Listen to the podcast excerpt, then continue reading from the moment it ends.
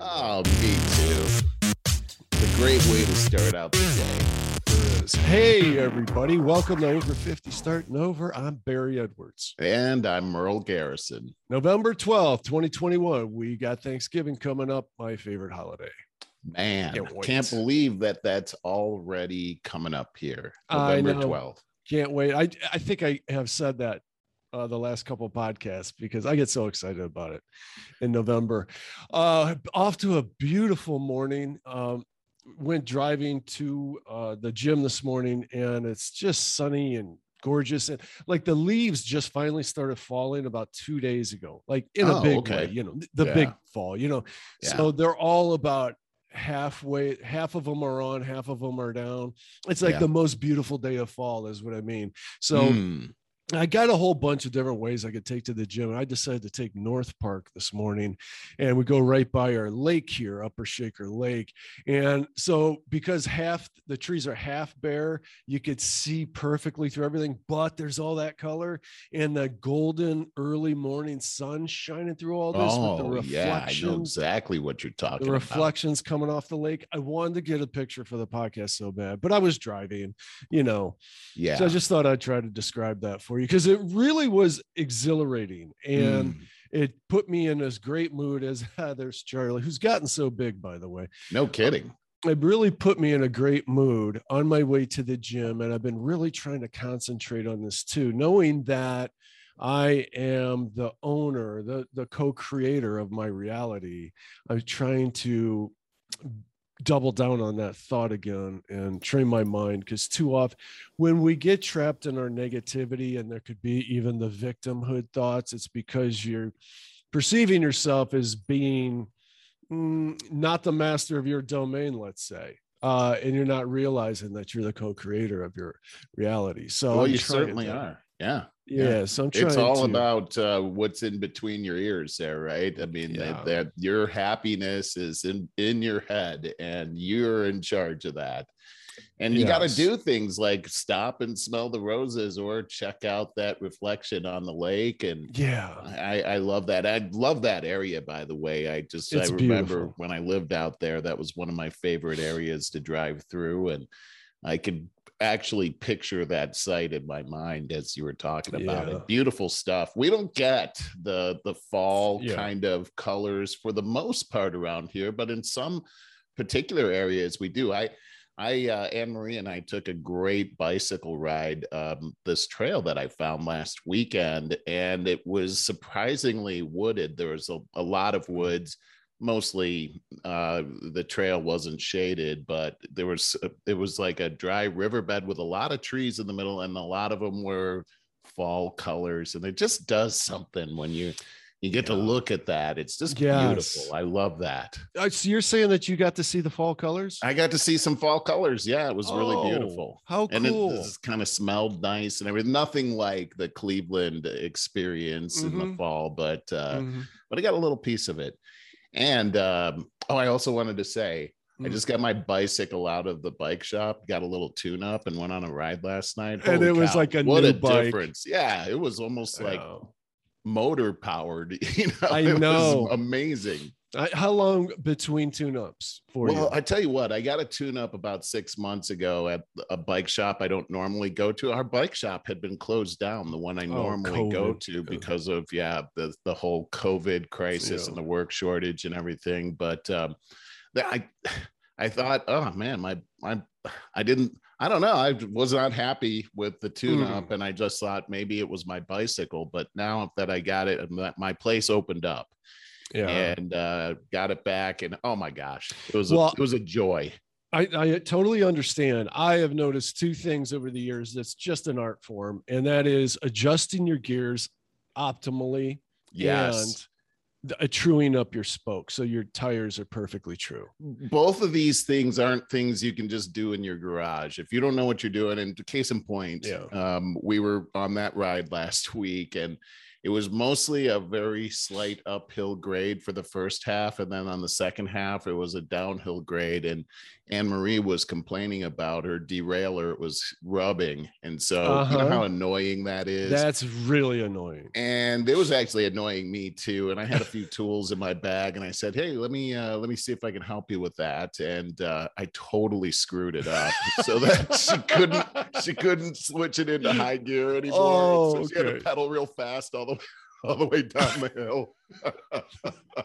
That's funny. Uh, but I got that fixed too at the bike shop, so we're we're golden now. Cool. Hey, I just want to share with you real quick. You and I were talking briefly last night, and uh, about the show, and I was like, "Oh God, I don't have much to share." Well, between that and this morning, I found a lot of good stuff to share. We got, but so much to talk about anyway. But it's nice when we can share with the audience some some yeah. Uh, audio, video, that kind of stuff. But my real point is, I had to go because I was getting a Air, Airbnb ringtone going yeah, off in my ear, and um, my new renters were just coming in, and uh, it was a great conversation. Actually, texting back back and forth, and so he came here he and his wife came here with his dog can you see my screen yes i can okay so i'm showing you this picture of these two dogs and the black one is dodger well his buddy kaiser passed away a few months mm. ago and uh, so this is dodger here and they mm. came here from missouri they drove here from missouri. Because his wife found this beautiful collie here. Uh, is she's a rescue, mm-hmm. and they're coming to pick her up over this weekend. And uh, so we just went back and forth on that. And he's also like, "Man, you left me a couple Miller Lites in the refrigerator. I'm so happy after that long drive. Thank you." And uh, uh, that's all. I just wanted to say that it makes my heart so full to know that I'm being a part of this beautiful dog getting rescued and making their family whole. Uh, wow. When when those things happen, it really it makes me very happy. I that love really cool. My house is so dog friendly over there, and I love when people most people come. They have a dog, and uh, it just makes me happy that the house is being used. Speaking of dogs, there's Charlie in the background. Look Restless is all. He's such a puppy. He may be going uh, in the cage soon, but I wanted to just start off with that because that made me feel really good uh, g- going right into this morning. And um, I just well, wanted, I wanted to say that uh, you're the fact that you left beer in the refrigerator for him. I mean, I've done some B and B stuff before. Mm-hmm. I think that would be awesome after driving along. And he, I saw his comment after you know, driving all mm, that way, and, mm. and, that that was like the best beer that he could have could have had. I'm thinking, yeah. man, that must have been a long ride. Miller Lite yeah. was the best beer you ever had. I but, love you know, Miller Lite myself. Yeah, it's my favorite.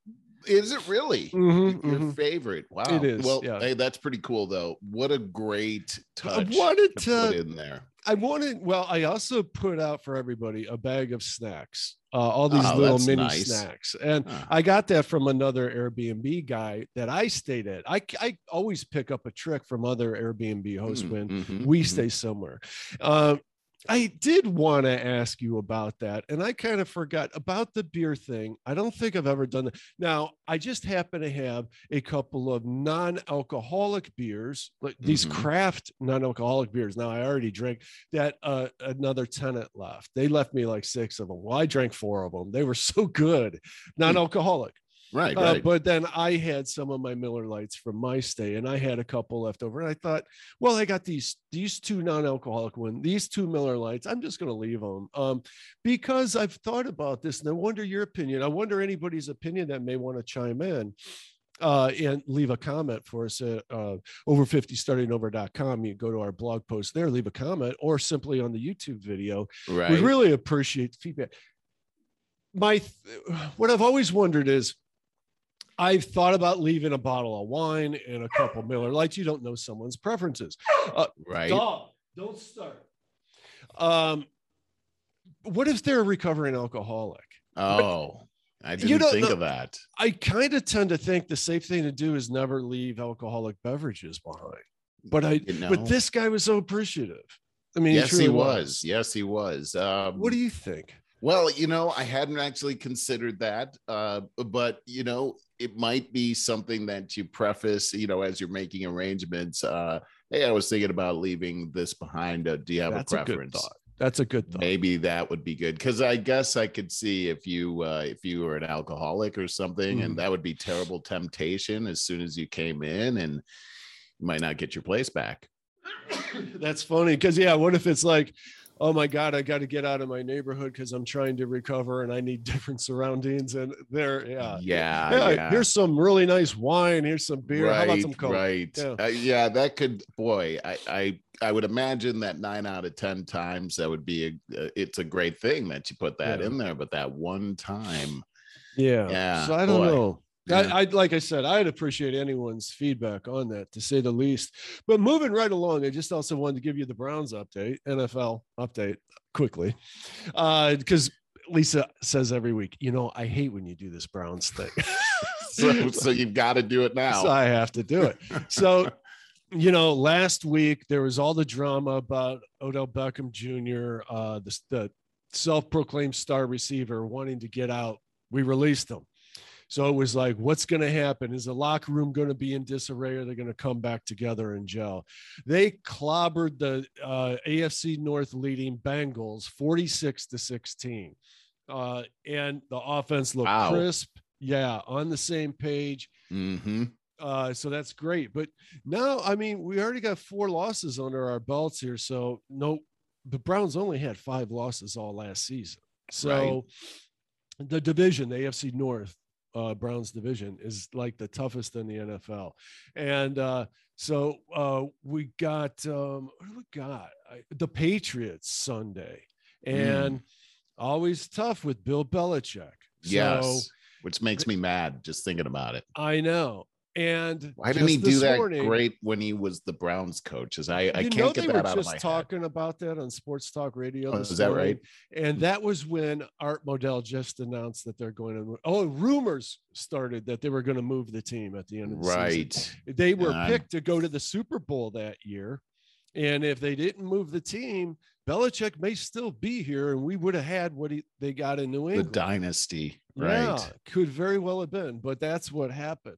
And uh, what Mhm. I just heard this morning as well, our both our star running backs are out with a COVID outbreak, Mm. and uh, a couple others as well. So we got once again shorthanded, and let's see what happens. It's- Boy, there sure is a lot of uh, crazy stuff, especially with the COVID part too. Is Yeah. that it's the wild card in these games, and uh, uh, that's too bad that that happened. I was just talking to uh, uh, a colleague of mine this week, and he uh, found out that I was from Cleveland. He was asking if I was a Browns fan, and we had to go through that whole that whole story. But uh, he all said that he knew somebody that's uh, 55 and uh, he lives in Florida, but he said that uh, this woman has been planning a Brown Super Bowl party ever since she was 12 years old. that's like not her wedding, not you know. That's Yeah. usually no a Brown Super Bowl party. and, and I talked about how we we talk about this on the show, and I was thinking, you know, uh, if the Browns ever make it to the Super Bowl, they'll be up by seven with two minutes left in the game, and Jesus comes back, and it's all over. We don't get to the end of this. Something like that would You're happen. exactly right. You're exactly right. That's funny. Oh, a final piece of just intro news. I got an email from my edwardscom.net uh, contact page this week, and Scott, I don't have it in front of me. Scott, somebody reached out and said that he was friends with Irby back from like 1999 through 2003. And I'm talking about my dear friend Irby Greenwood, who passed away a few months ago Yeah. we had a he found a video and uh, said that it was just a really great tribute to him and he just wanted to reach out and say how they were friends through work way back then. They used to go out to lunch all the time together and um, just shared a few memories that got me all choked up all over again but in the good way man. Hit me right in the feels. Uh, we just corresponded via email back and forth a couple times. And if you're listening, Scott, I just really, really appreciated that. It made my heart just all full again. Mm, So boy.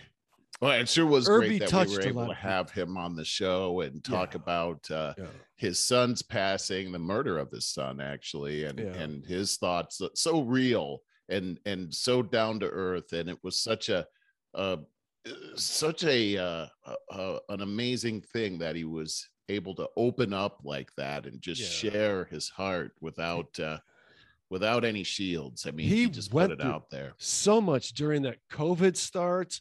His his son gets murdered. He's facing a triple bypass kind of out of the blue, and then is dealing with all of that all at once. It was um that's how we got so close because there was just a lot going on, and you know, we just spent a lot of time together as a result. Right. All right, moving on with the show. I got to I got to I got to pull something up, a blast from the past. I forgot about this graphic that I spent all this time on making. Yeah. But Merle, I gotta tell you, this is going to be kind of interesting. I was looking for something to watch on Amazon Prime the other night, and I came across the movie that you brought up about three weeks ago, 1984, right. that came out in 1984. And uh, I gotta tell you, like at that time when you brought that up, I see I hadn't seen the movie since like 1984. Wait, the Or- movie came out in 1984? Yeah. Oh, I didn't realize how that. appropriate. I actually Yeah. looked that up because I wasn't sure either. But it was so long since I saw it. and I was so young. I would have been 18 at that time or 19. Yeah, right. it was. We were Eight- I think graduating. Yeah. And um, I replied to you saying, yeah, you know, I thought it was a little over the top, but, you know, blah, blah, blah. I got to tell you something. Watching that today, uh, first of all, it stands the test of time. It's so well done. It's so well made. And, uh, but it was like a magical prophecy. It was like Nostradamus. And, and it still kind of is. When, you know, we talked about Yeonmi Parks on a, on a couple of occasions about Mhm. how she was such a such a natural barometer coming from being raised in the horrors of North Korea, which we really knew nothing much about. Yep. And going to China, the horrors that happened there. But then she went to South Korea to get educated. And it's like, wow, what a, you know, they're all about an, a real strong education. They're all about Right. that Yes. and um, and a pretty progressive society as well. Then she comes to America to go to uh, university and had the worst experience, uh, and that that's uh, came to light in a Jordan Peterson podcast uh, for me the first time. Then she was on Joe Rogan later, but it blew Jordan Peterson away. He did not know he he's been a professor forever and has only been out of it for a few years now due to mostly health reasons. Um, but it he was so visibly shaken by her reports on what college is like in um, Ivy League schools here in America now. There it's just all critical race theory type stuff, ultra PC, your pronouns, it and nothing getting no real education. She said, Don't go. And he said, Mhm. Come on, really. He- he's like, he's distraught at this point. He says, Is there not a single class or a single professor that you can point out and say, Well, this one was good, exceptional, what have you? And she's paused and thought about it truly for a while. And she said, No, I no. I learned nothing there. They're more Wow. concerned with your pronouns and your feelings than they are giving you an education. Now, back to 1984, Merle, I just jotted down a few bulleted points, several bulleted points of what struck me about that movie. Uh, first of all, I recall you saying, listen, highly recommend it, but have something really light and positive on, on the heels. Absolutely, because Maybe it'll, it'll it take up. you down a peg or two. it's so bleak. Oh my Yes. god, it's so bleak. Here are just bulleted points that I I put down that I was just I was blown away. This came out in 1984, people. It they they depicted the rewriting of history that they are Mhm. rewriting history for the common folk, the proletariats, so that they could uh, then you know manipulate from there. They took total 100% control of the media. Now, again, think back to what we discussed about uh, North Korea. Uh, this Right. is yeah. So they rewrote history as well with uh, I always forget his name. Um, Winston. Uh, no, no, talk about the leader of North Korea. Oh, oh, oh. Yeah, but uh, so con- total Kim control of the media. They they depicted mind wiping through electroshock therapy. Mhm. Okay, now we know that we have been doing that for decades here in in America. Now we know it's still going on in Guantanamo Bay, but we have done that throughout the decades here, and we it's it's been on Earth the uh, the records of it. Even though the cover up, they tried to do a very extensive cover up. Loss of identity, your personal identity. Now you only identify with the party and the leader of the party only, not even your loved ones. Fear. Okay, this is like the this is like the moral to the whole story. Fear is more powerful and controlling than death itself. Hmm. They did not fear death at all. He's like, please shoot me, please shoot me, please. Right. And that's that's going to be a reality. Another thing that they depicted in there, forever wars. Yes. Is wasn't that an interesting thing? The Forever Wars. So I- all of that was just they went into great detail on the forever war part inside of the book and you know when you start to consider the forever wars that that we've been fighting here uh, the war against terrorism the war against poverty yeah. um, these trying things to trying to do been- that with Afghanistan.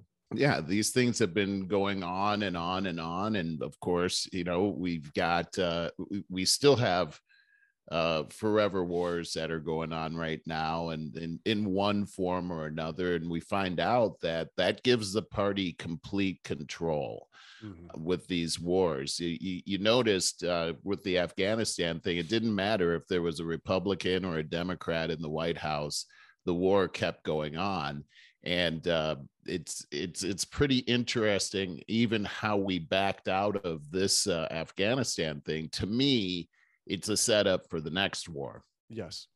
I totally agree with you. Uh, so this was just to me disturbing on every level because we we see it right now. What's really bothering me a ton is this rewriting of history thing Hmm. that it, it happens every time uh, you start heading towards a dictatorship, and we are we have the proof of that going on with CRT in schools, and we talk a lot about it. I don't want to beat a dead horse, but that is exactly what they're doing now. It dep- you know, it depends on what side of history you want to lean into and maybe prop up a bit. So if you want to talk about how bad Christopher Columbus was or Thomas Jefferson because he had slaves and all these different things and lean into that, that's fine. But you're also going to because they want to set up, oh, white men are evil and horrible and you know responsible for slavery the slaughter of the american indians and all that therefore uh, white people today need to pay the price and all the different things that come with it. And it's completely racist, as we know.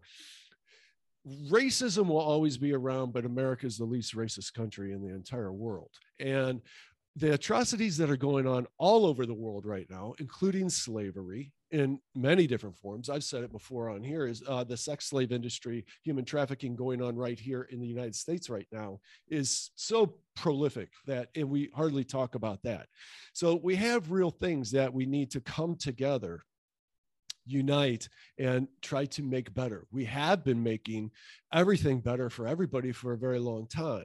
Now is not the time to get divided up and then lose our free speech and then head down this road of tyranny.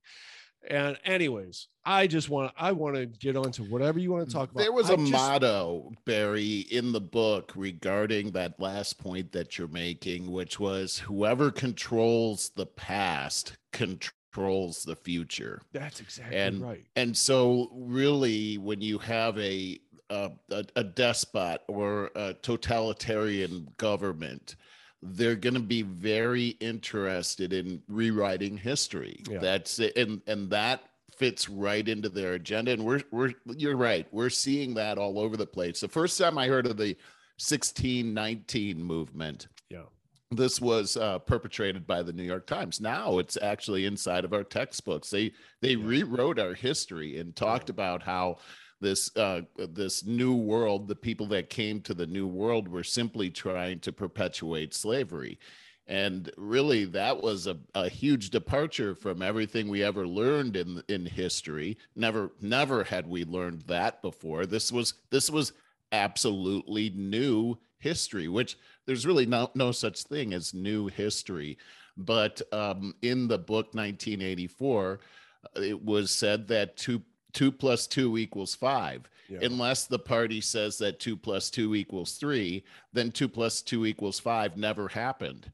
Uh, just like mm. the hmm. war that they were having against uh, against their enemies. I forgot the name of their enemy now, but um, it was. Um, we've always been at war with this country, but then Eurasia. the next day, the next day, yeah, it was Eurasia. The next day, um, they could change it to their other enemy, and then it was you have to forget you have to it's a skill that they learned. They had to forget that they had the war with eurasia and then say the party line that we've always been at war with this other country. So yeah. it, it's it's really a scary thing when you start to take a look at it and how the the party actually makes uh, controls things. And I, you know what, Barry, I was uh, doing a little bit of studying on this uh, on this very subject regarding parties, and did you know that George Washington, our first president, is the only president that was not a part of a political party? I didn't know that.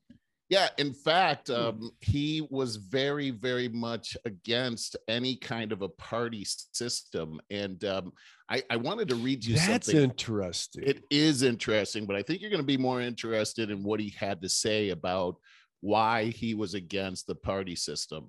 Uh, you have to look at his administration, and you brought up Thomas Jefferson. Uh, Thomas Jefferson was in his cabinet as well as Alexander Hamilton. Nice. And both of them had very differing views on how the country was going to go forward. Hamilton saw things more from a uh, centralized government point of view, a strong centralized federal government, while mm. Thomas Jefferson was all about the power of the states. Remember, he was the Me one that too. wrote the uh, Declaration of Independence, and um, he was a big leader in in Virginia. And remember, it it was the federal government was formed at the pleasure of the states. The states formed the the federal government. Yeah. And so they never wanted to lose their power. Well, this um, difference got very ugly within the the Washington administration. In fact, so ugly that Thomas Jefferson ended up resigning. Wow. Get this. So this in in George Washington's farewell address, remember he ran he was the president for two terms and and this is what he wrote in his uh, farewell address or what he said in his farewell address he says that the party serves always to distract the public councils and enfeeble the public administration it agitates the community with ill founded jealousies and false alarms, kindles the animosities of one part against another, foments occasionally riot and insurrection. Haven't we seen that? Wow. He's like Nostradamus here. To that effect, yeah. he wrote this The alternate domination of one faction over another, sharpened by the spirit of revenge, natural to party dissension, which is diff- which in different ages and countries have perpetuated the most horrid enormities, is itself a frightful despotism. But this leads at length to a more formal and permanent despotism. The disorders and miseries which result gradually incline the minds of men to seek security and repose in the absolute power of an individual. And sooner or later, the chief of some prevailing faction, more able or more fortunate than his competitors, turns his dispositions to the purposes of his own elevation on the ruins of public liberty. Wow. And finally, he says this however, political parties may now and then answer popular ends they are likely in the course of time and things to become potent engines, which by cunning, ambitious, and unprincipled men will be enabled to subvert the power of the people and to usurp for themselves the reins of government, destroying afterwards the very engines which have lifted them to unjust domination. I can't believe how well written that is. I mean, I that's mean, what he's. That was a speech. Yeah. Oh, that was a speech. Okay. Yeah, that's what okay. he said in his farewell address. It, if, oh. if, you oh. ever get a chance to read his uh, his acceptance address for his first presidency, too, that's it's like a a complete prophecy of of America. Wow. I mean, this this guy if you read the history of George Washington, we, this is another thing, Barry, about history is that I really feel like when we were taught history, it was so watered down yeah we didn't really get the real history Totally of agree. America. I mean, I, it was almost like reading a comic book it was, you know, Yeah. George Washington. I never tell a lie. He chopped down a cherry tree. What? Did that even really ever happen? I don't. Who cares if it happened? right, But you read the history of this guy and what he what he Mm. did before the Revolutionary War, how he was involved in the uh, uh, the French Indian War, and some of this the, some of these stories are mind blowing, Mm-hmm. especially when he's in the uh, Revolutionary War. yeah This guy was quite a guy. I don't think we've ever had a president like him since then. Again, wow very against a, a, a party system. And if you take a look Yeah. at the party system that formed in the next presidency and and beyond until Mhm. today, it was the, the party system, Republicans against the Democrats, that caused the Civil War. yeah We- there you we- go 620,000 people killed each other during that war. And Mm-hmm. uh, we got to take a look at what's happening today. It's uh, one of the things George Washington is saying is that we forget about what's good for America and we we only want to make sure that our party gets in there. you're oh Uh, god it's so to- true People go to the polls and all they care about is is it a Democrat or a Republican? And they don't Yeah. know anything about who's running. And and and besides all that we've we've allowed the federal government to become so powerful that look Mhm. they're dictating our every move. They they know too much about us. They're they're in, they're uh, mandating that we that we take certain things into our body or that it, it's ridiculous when really the foundation of this com- country is local government and state government. And unfortunately most of us don't even know who the people are that are leading our own local government. No i that's where the power really is supposed to be I boy, I want to back that one thousand percent. I I think that's the biggest problem that we have in this nation today. Things at the federal level, it, it gets so it's gotten so big that there's so much anonym, anonymity. I always have such a hard time with that word, but good so when they're voting for corp corporate interests and stuff like that, they always just bl- blame the other people. You know, Right. I'm here trying to do the right thing, but all these people are just, you know, all uh, voting uh, for their corporate interests. And uh, if we could probably do two things uh, to get back to what you said. One, I really believe if we just had an independent party come to rise that didn't stake claims to their their beliefs outside of freedom of speech and and so on that i think that would do us a whole lot of good so that you could just get the moderates from the democrat and republican party into this independent party and start to heal some things and let the radicals stay on the fringes and so we can just expose it for the ridiculousness that it is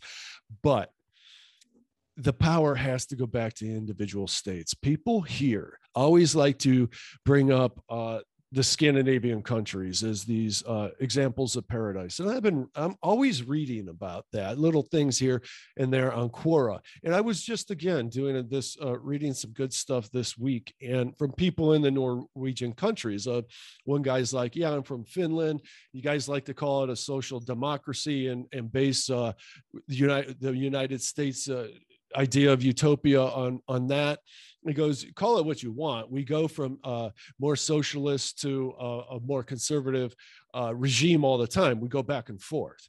And he goes but you know we have really high taxes. We have a good a very good infrastructure.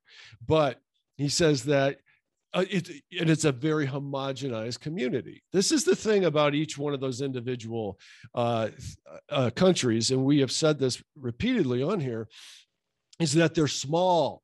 They're the size of one of our states. It's coming back to that, and Mhm. and they're also they have very secure borders. They're they're it's almost like a it's almost like a, a, a gated community.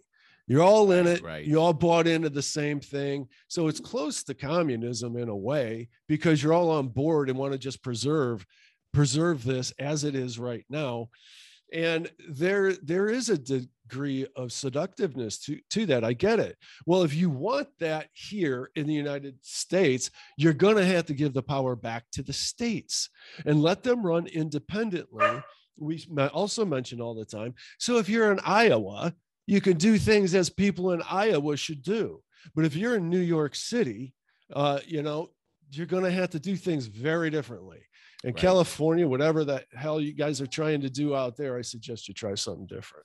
But what are your thoughts on? I, I I'm just backing up exact like the power has to go back to the states, but the federal government's gotten too big. Well, it has, and you know, and and and on top of that, what we see is a, a bureaucratic system that uh, is yes. really not even, as we've talked about several times, not even a part of our constitutional government. It's not the bureaucracies are not mentioned. There's no power of the of Congress to uh, to give their power to any other entity in order to legislate. In fact, um, I just happen to have the uh, Constitution pulled up right now. It says in Article One, Section One of the Constitution, which covers our our legislative body, that all legislative powers herein granted shall be vested in a Congress of the United States which shall consist of a Senate and House of Representatives. Um, it says all legislative powers. Uh, you look at Article 2, which is the presidential powers, Article 3, which is the judicial powers.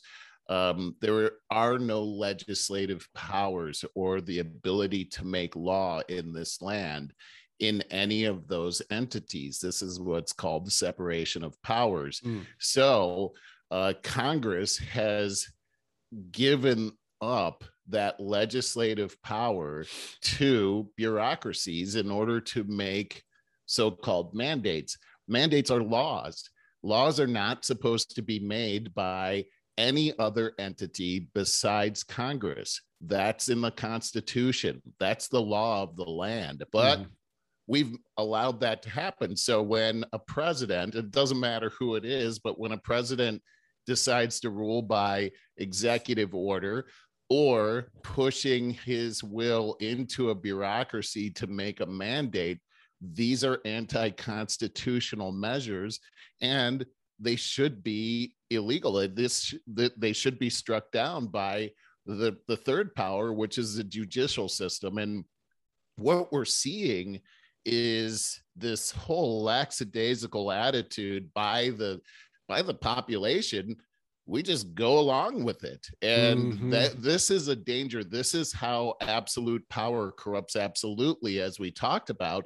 And that leads us directly back to 1984 that's what go. happened and, and that's what orwellian means. Yeah. This is what 1984 is all about. And um and this this uh this power leads typically to death and yeah. that's exactly what was happening in 1984 the, the the main character of the story is trying to evade death the entire story mm-hmm. and um, it's it's it's it's a story that we've seen play out time and time again throughout history and mm-hmm. it looks like we're caught in the crosshair of that here in america it looks inevitable the pe- it does look inevitable but if the people would just open up their eyes to see what's happening, there's more of us here in this country that care than in any other country that's had this happen. I mean, there's there's more education here. There's more people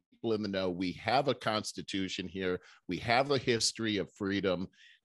This would be the one and only place I would say has the ability to fight back, but will they? Hey i i, I got a positive here. I, I can see a positive. Uh, so i can identify with anarchists. I can identify with everybody that is feeling hopeless and pissed off. I mean these young the younger generation we can we often fall in the same trap is you know saying oh my god these guys they they don't know what it's like to have it hard. And so they've had it too soft they got participate i'm i'm guilty of this the whole way. Participation trophies and so now they're whining about you know uh the white man did this. I think they're misguided as to where they're going um but they're go they're going in the right the necessary direction. Nihilism uh, leads to uh, something of an anarchy, a revolution. Blow it up. It's not working anymore. Look, I'm going to be honest with you. For the younger generation, the cards are stacked against you. We say all the time, we're usually talking about ourselves, oh, we're taxed to death. The middle middle class cannot be squeezed anymore and but the truth of the matter is if if you're 18 19 20 25 30 you're looking at this how do i get ahead i can't buy a house I, i'm saddled with all this college debt i didn't you know there's it's so stacked against you and um I mentioned before that Jordan Peterson talks about the Pareto principle, and I thought he was saying Pareto principle, and I could never find anything on it. Well, he he did a podcast on it last week, and again, and it's I got it this time. It's Pareto, Pareto, I should say. He says it so fast, it sounds like Pareto. But uh, the Pareto principle is like the, the 80 20 rule. And I think it could be, I think even 80 20 tends to uh, get more and more concentrated, meaning all throughout uh, not just society, all throughout everything in nature, everything tends to find follow the 80 20 rule. He says, even intergalactically, something like the stars end up uh, 80 percent of the mass goes in one place and 20 mm-hmm, percent mm-hmm. goes other. And and it's seen throughout everything in nature. 80% tends to capture uh, all the stuff that uh, 20 this is how it is. You could even look it up and it like the definition is something like 20% of stuff produces 80% of the stuff. Right and right. Right and so what that comes down to is in human beings. 20% of the top uh, most capable of human beings produce 80% of our stuff our production. Yes. yes. And so somehow or another, I, would have to re-listen to all this, study it more. It's complicated, but that's how our wealth tends to always in every society get concentrated to the top uh, 20%, but then that goes to 10%, then it goes to 5% and and so on. So they they have 90% of our wealth, literally. 90% of the population has 10% of it. And yet we're paying 90% of the taxes. That's how it comes to a pinnacle, and you got to blow it up. Yeah. I agree with you. I yeah. totally agree with what you're saying. I mean, you know, the way that things have gone here eh, are they have gone that way. It's interesting that 80-20 rule does work and everything. I've been in sales almost all my life, and you know, uh, 80% of the sales always come from 20% of the sales force. Uh, those mm-hmm. are the producers. And when you get to the top 10% or the top five, they're the ones that are giving the majority in that 20%. Yeah. So that's, that's how it, it's just, you know, it, it, it's always how it works. It's, mm-hmm. it's, it's really a law. Yeah, it, it, truly is, and that's what's always argued amongst uh, these philosophers. Um, I wanted to ask you. this is changing gears a bit. It's kind of getting into current events. If you yeah. want to say anything more about what we are talking about, no, go ahead. I like the philosophical conversation of it. Me too. Um, I'm wondering if you saw this uh, Adam Schiff getting outed on the View of all places. So did you see the video? I did. I, I, I love it. this. Go ahead. Go ahead. Uh, all right, but I just want to set it up first. So Adam Schiff has been pimping this new book of his, and it's not even bother. I didn't even bother looking up what the book is. Who who would want to read a book by Adam Schiff? Spent the last five years looking into CNN's camera and promising and swearing that they have the evidence of Russian collusion. Yes, he did. And uh, the Steele dossier has been exposed to be completely bought uh, by the Democratic Party. Look, I don't mean to get partisan and slam the Democratic Party. I can go on with the Republican Party too. But in this case, now, okay, the whole Trump derangement syndrome really took everything to a whole new level. And Schiff was boy right in the crosshairs of that uh, so he's goes on so he's been very careful and selective about where he's been doing his press junket for this book, right? He doesn't, you know, wants an easy audience. Of course, he's going to go on The View. Well, uh, Megan Ortagus, who's a Fox commentator and a really, really sharp lady, uh, happens to be guest hosting or guest guesting on the show at that time, much to his chagrin. And uh, so let me play that uh, short bit of that clip. I want to ask you about something that's in the news a lot right now. Um, you've been really prolific over the past few years being the head of the Intel Committee, and you defended, promoted, you even read into the congressional record the Steele dossier. Um, and we know last week the main source of the dossier was indicted by the FBI for lying about most of the key claims in that dossier. Do you have any reflections on your role in promoting this to the American people? Well, first of all, uh, whoever lied to the FBI or lied to Christopher Steele should be prosecuted, mm-hmm. uh, and they are. Uh, and unlike in the Trump administration, if they're convicted, they should go to jail, not be pardoned. Mm-hmm. Uh, so Donald Trump pardoned Roger Stone for lying. He pardoned Michael Flynn for lying. Uh, if people lied to the FBI, they should go to jail. Um, but at the beginning of the Russia investigation, I said that any allegations should be investigated. We couldn't have known, for example, people were lying to Christopher Steele. So it was proper to investigate them. And let's not forget what we learned in that investigation. We learned that the Trump campaign chairman, Paul Manafort, was giving internal polling data, campaign polling data to Russian intelligence, while Russian intelligence was helping the Trump and campaign. And to be clear, he was fired halfway through the campaign. Well, he may have been fired. Yeah. But the, the effort to get Russian help continued, and even beyond the effort to get Russian help. But you the may president have helped spread Russian disinformation get... yourself for years by promoting this. I think that's Ouch. what Republicans and what people who entrusted you as the Intel Committee chair are so confused about your culpability in all of this. Well, I, I completely disagree with your premise. Uh, it's one thing to say allegations should be investigated, and they were. Mm-hmm. It's another to say that we should have foreseen in advance that some people were lying to Christopher Steele, which is impossible, of course, to do. But, but let's not use that as a smokescreen to mm. somehow shield Donald Trump's culpability for inviting Russia to help him in the election, which they did, for trying to coerce Ukraine into helping him in the next election, mm. which he did, uh, into inciting an insurrection, uh, insurrection, which he did. Um, none of that is undercut. None of that serious misconduct is in any way diminished by the fact that people lied to Christopher Steele. No, I think just your credibility is. Well, I think the credibility of your question, credibility of your question yeah. uh, is in doubt. All right. I have a question. All right. Boy, I got to hand it to uh, Ortagus there. She just cool cucumber boy. There you go. You nailed it. And really smart and didn't let him off the hook with his little word salad spin. And um, I got to tell you, there has got to be charges being brought up here and not just him everybody involved with the dossier do you know is that you know they always slippery slide right out of this stuff right right. at this high level you know? But it's it's horrible what what they did to the country with this okay? They go on cnn for four or five years and are lying to the American public. It's totally uncovered that the Democratic Party paid for all of this. And uh, even, how about just slander charges against? I hate trying to defend Trump. He's indefensible. But they came up with all this crap about uh, the sexual stuff going on in Russia. Do you remember that? Right. Yes. Hmm.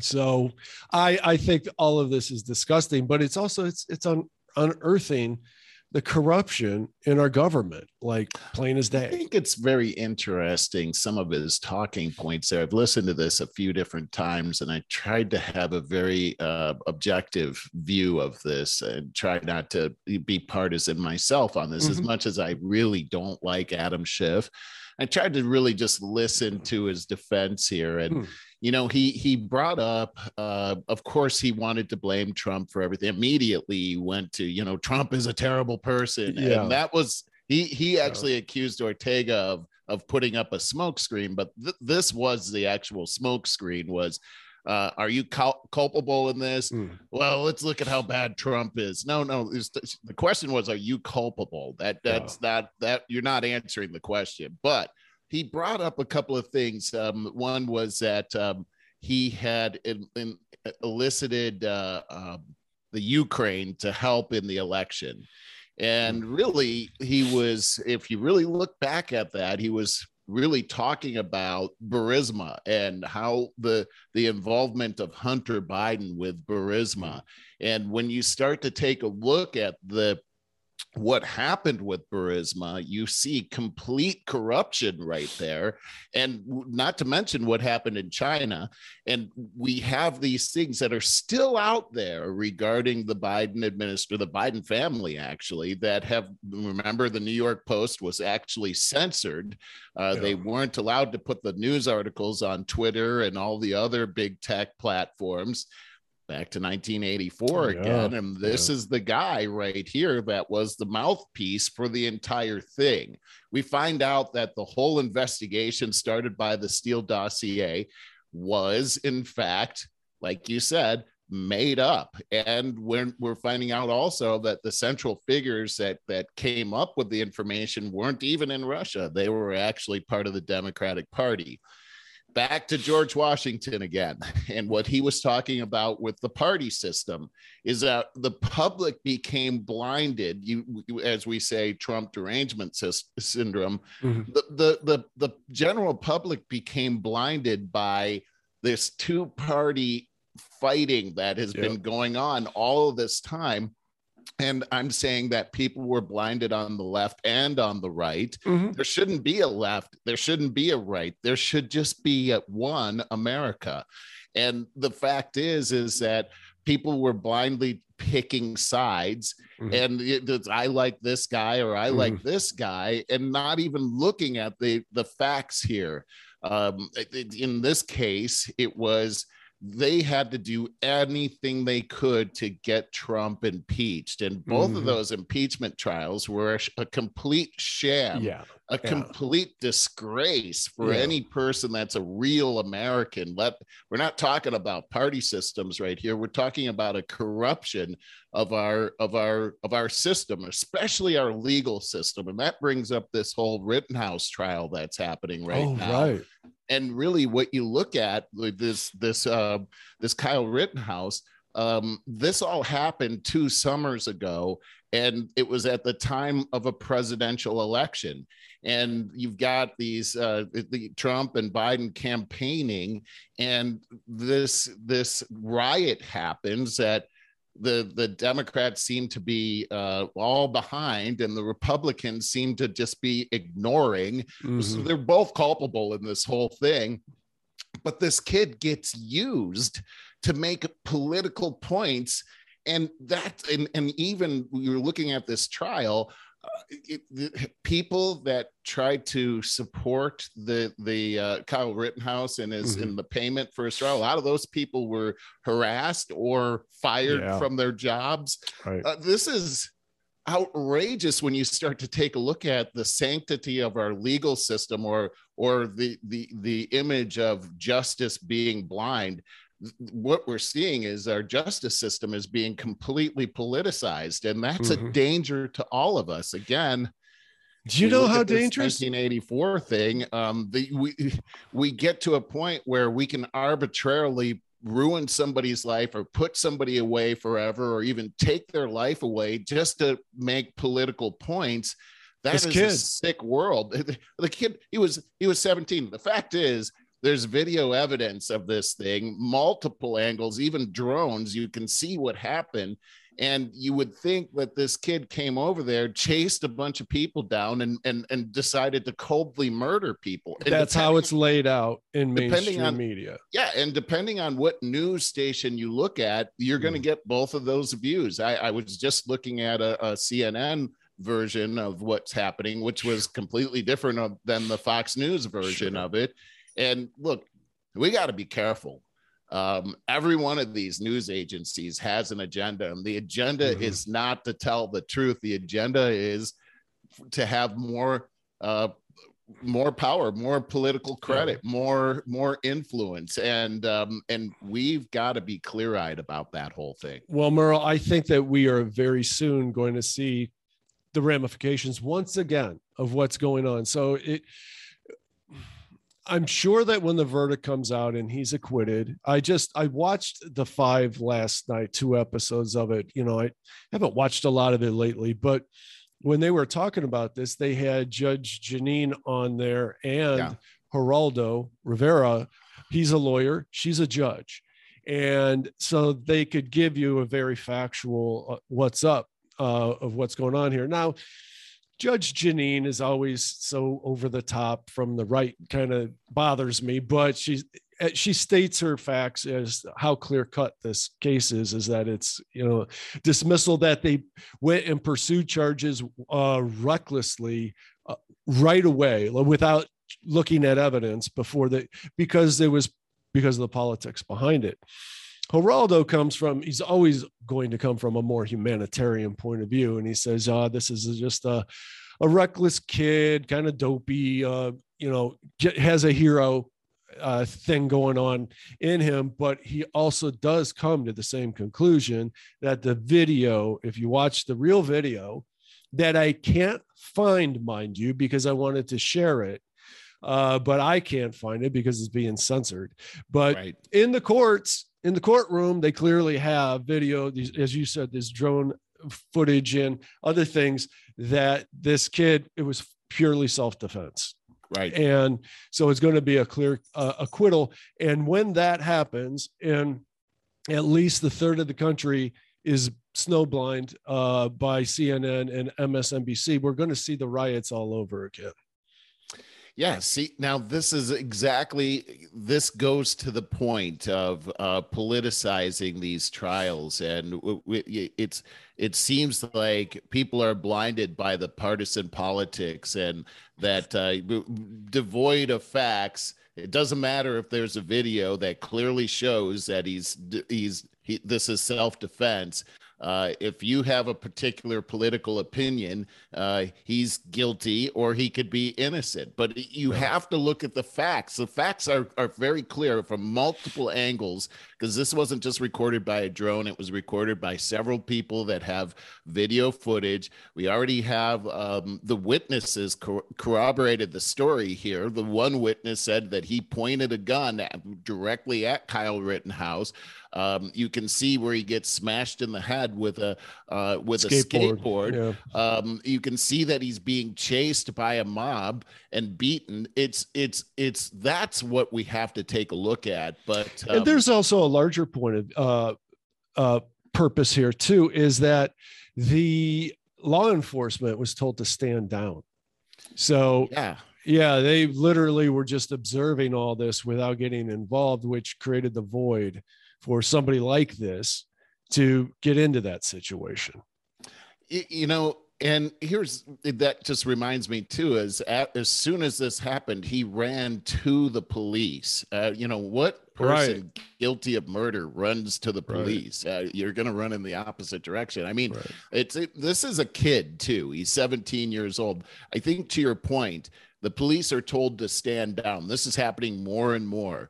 So what do citizens do in the void of that protection Good question. We're seeing that. We've been seeing all week in the papers that, uh, well, if you dig enough, Seattle, uh, Chicago, New York, the crime is through the roof. Los Angeles as well. Today, Yes. uh, in the news, we are seeing San here Francisco. in, in Los Angeles that the uh, the recommendation from the police authorities are uh, are bleak when it comes to the crime spree that's going on. We've got a, a new thing happening right now called uh, they're calling it follow home, and uh, what's happening is that uh, people are it. People are going they're buying jewelry or something and then uh, they're being followed home and then robbed there and the the police are recommending that you cooperate and Oh my um, God. and just let them have whatever they want and then call nine and be a good witness and call 911 uh, the problem is is that um, we've got a district attorney here gascon came from san francisco. He's a soros candidate uh, fu- completely funded by soros um, who has decided not to prosecute crime here in this county and as a result you have this it's like the wild west out here now and if you we've defunded uh, large parts of the police force so if you call 911 Brilliant. we'll be there in an hour Yeah. um you know it's like you're waiting for a, a pizza to be delivered you know by then you're you're dead so you know, maybe that is good advice in the void of any kind of protection. But here we have a Second Amendment for a reason. And uh, this is what this kid uh, decided is, hey, I'm not going to let, I'm just not going to let this kind of thing happen. We have to protect ourselves. And, and in, in protecting ourselves, uh, the message is very clear coming from our federal government, because this is a federal prosecution, that if you try to protect yourself, uh, we're going to put you away. And that is, uh, this is really what the totalitarian government is. Let's not forget that it was Joe Biden himself during the campaign that labeled Kyle Rittenhouse a white supremacist immediately. Yeah. And here, uh, he didn't shoot any black people. So I'm trying to figure out how you you are a white supremacist in this uh, situation. I got to tell you, that's I forgot about that, and that's so disturbing that our president goes and feeds that fire. You know, I'm going to say again, when the verdict comes out and he's acquitted, these cities, as you just mentioned, are going to go up, bur- be burnt up again. And by the way, all of them have had insurrections taking place, and we're going to see major insurrections take place. But I'll get back to a, another point. Um, is it inevitable? I understand the frustration with everything in this country right now. Is it inevitable? Do we have to blow it up? It kind of kind of seems like uh, that is just the way it goes naturally. I mean, yeah. is there a way we put a thumb in the dike? Do you actually reverse things? I don't know. Like, we've never been here before because technology's never gone crazy the way it's gone crazy in the last 20 years. You know what I mean? I totally I I think you're right about that is that if we take a look at the technology here the, the way that the information can be spread so quickly to whip up a uh, yeah. an angry mob it is uh, it, it's it's astounding really when we take but on the it. other hand too is that the growing uh, audience of podcasts like this is getting a real education on what's going on and, and seeing different views and millions of people are actually realizing that mainstream media is completely done it's manipulated you know it's bought sold and uh, complete manipulation. So, can there be that uprising? Can there can there coming up if we can make it three more years we got another election coming up and during that time can a new party as we've been talking about rise and start to communicate all of this and uh, bring a, a more awareness to everybody else can I, that happen? I, it, it, seems it seems like a, a, miraculous it would it would take a miracle i think at yeah. this point and yeah. it's a big uphill battle but you know to your point though barry uh, i just want to read this excerpt from the declaration of independence says uh, Prudence indeed will dictate that governments long established should not be changed for light and transient causes. And accordingly, all experience has shown that mankind are more disposed to suffer while evils are sufferable than to right themselves by abolishing the forms to which they are accustomed. accustomed. But when a long train of abuses and usurpations pursuing invariably the same object evinces and designed to reduce them under absolute despotism, it is their right, it is their duty to throw off such government and to provide new guards for their future security. And this is this is our founding document. This is what the Constitution is is based on. This is the rock the Constitution stands on, and and these founding fathers uh, are in complete agreement with everything you just said, Barry. Yeah, kind of thinking like if there was a, a, a way to put a side network together for the governors of uh, mayors to governors to you know the, the, states to get the states cooperating um, in a in an independent uh, capacity uh, I think that's the key, Barry. I think that's yeah. the key is that the states where the power really lies in the Constitution uh, need to band together. It can't be just one or two states out yeah. there. These governors of these states need to band together and say, look, uh, federal government we're just not going to comply with any unconstitutional yeah. rules that you put out there and there's nothing that the federal government could do on that uh, on that front and what we are actually seeing the rise of that happening right yeah, now yeah. especially with this osha mandate that's coming down the pike right now which is extremely unconstitutional the federal government does not have the power to do that and in fact all of the federal government leaders uh, have said up until just a, two months ago that they didn't have the power to do that. And then suddenly they changed history. Uh, yeah. Very interesting how it keeps coming back to that, Barry. It is.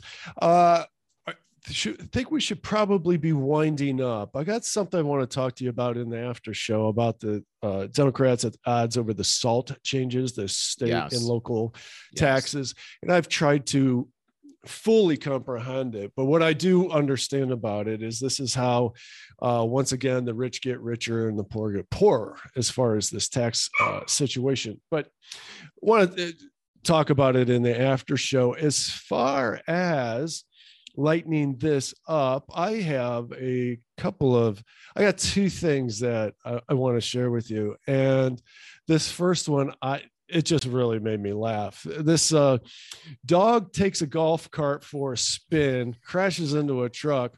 What? Yeah, this is. I know the headline alone. Um, you wouldn't believe it unless it unless it was caught. Uh, is this the camera. onion or? Um, oh, right? No, no, okay. no. This is a ten-year-old dog named Titan. This was caught on the home video camera. Hopped into the family's golf cart, accidentally sat on the gas pedal, and took off in their truck we were away and when we came back and i said to my husband oh my god someone's in our yard and took our cart for a joy what joy joyride and smashed into my truck. Don't worry titan walks away. Okay he's in uh injury free so this video is playing now. He is in this golf cart and there he sat on this. It, a, look at this thing, and it's taking a big white arc and bam, boom, right into the truck, and he walks he walks away unscathed. No, no problem. right, I thought that was hysterical. That was awesome. I love that. Uh, thank God for home security cameras because we do get some uh, interesting footage sometimes yeah, now. No kidding. Uh, it's uh, a good thing the airbag didn't go off there. there you go.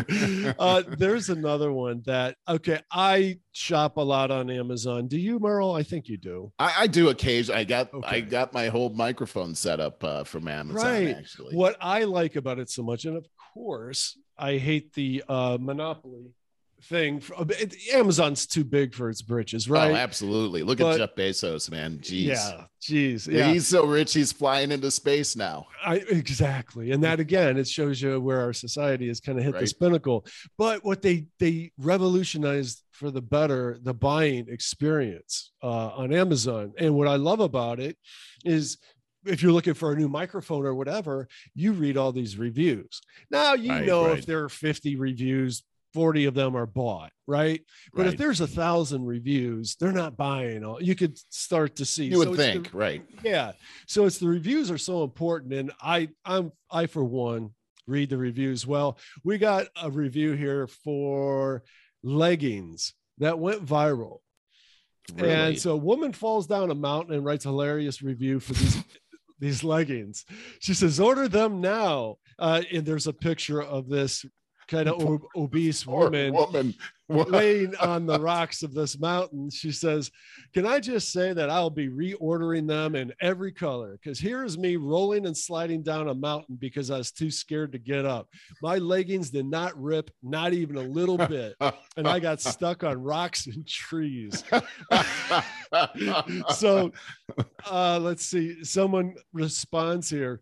Mountain sliding legging lady was right she writes her own review. She's got some on too.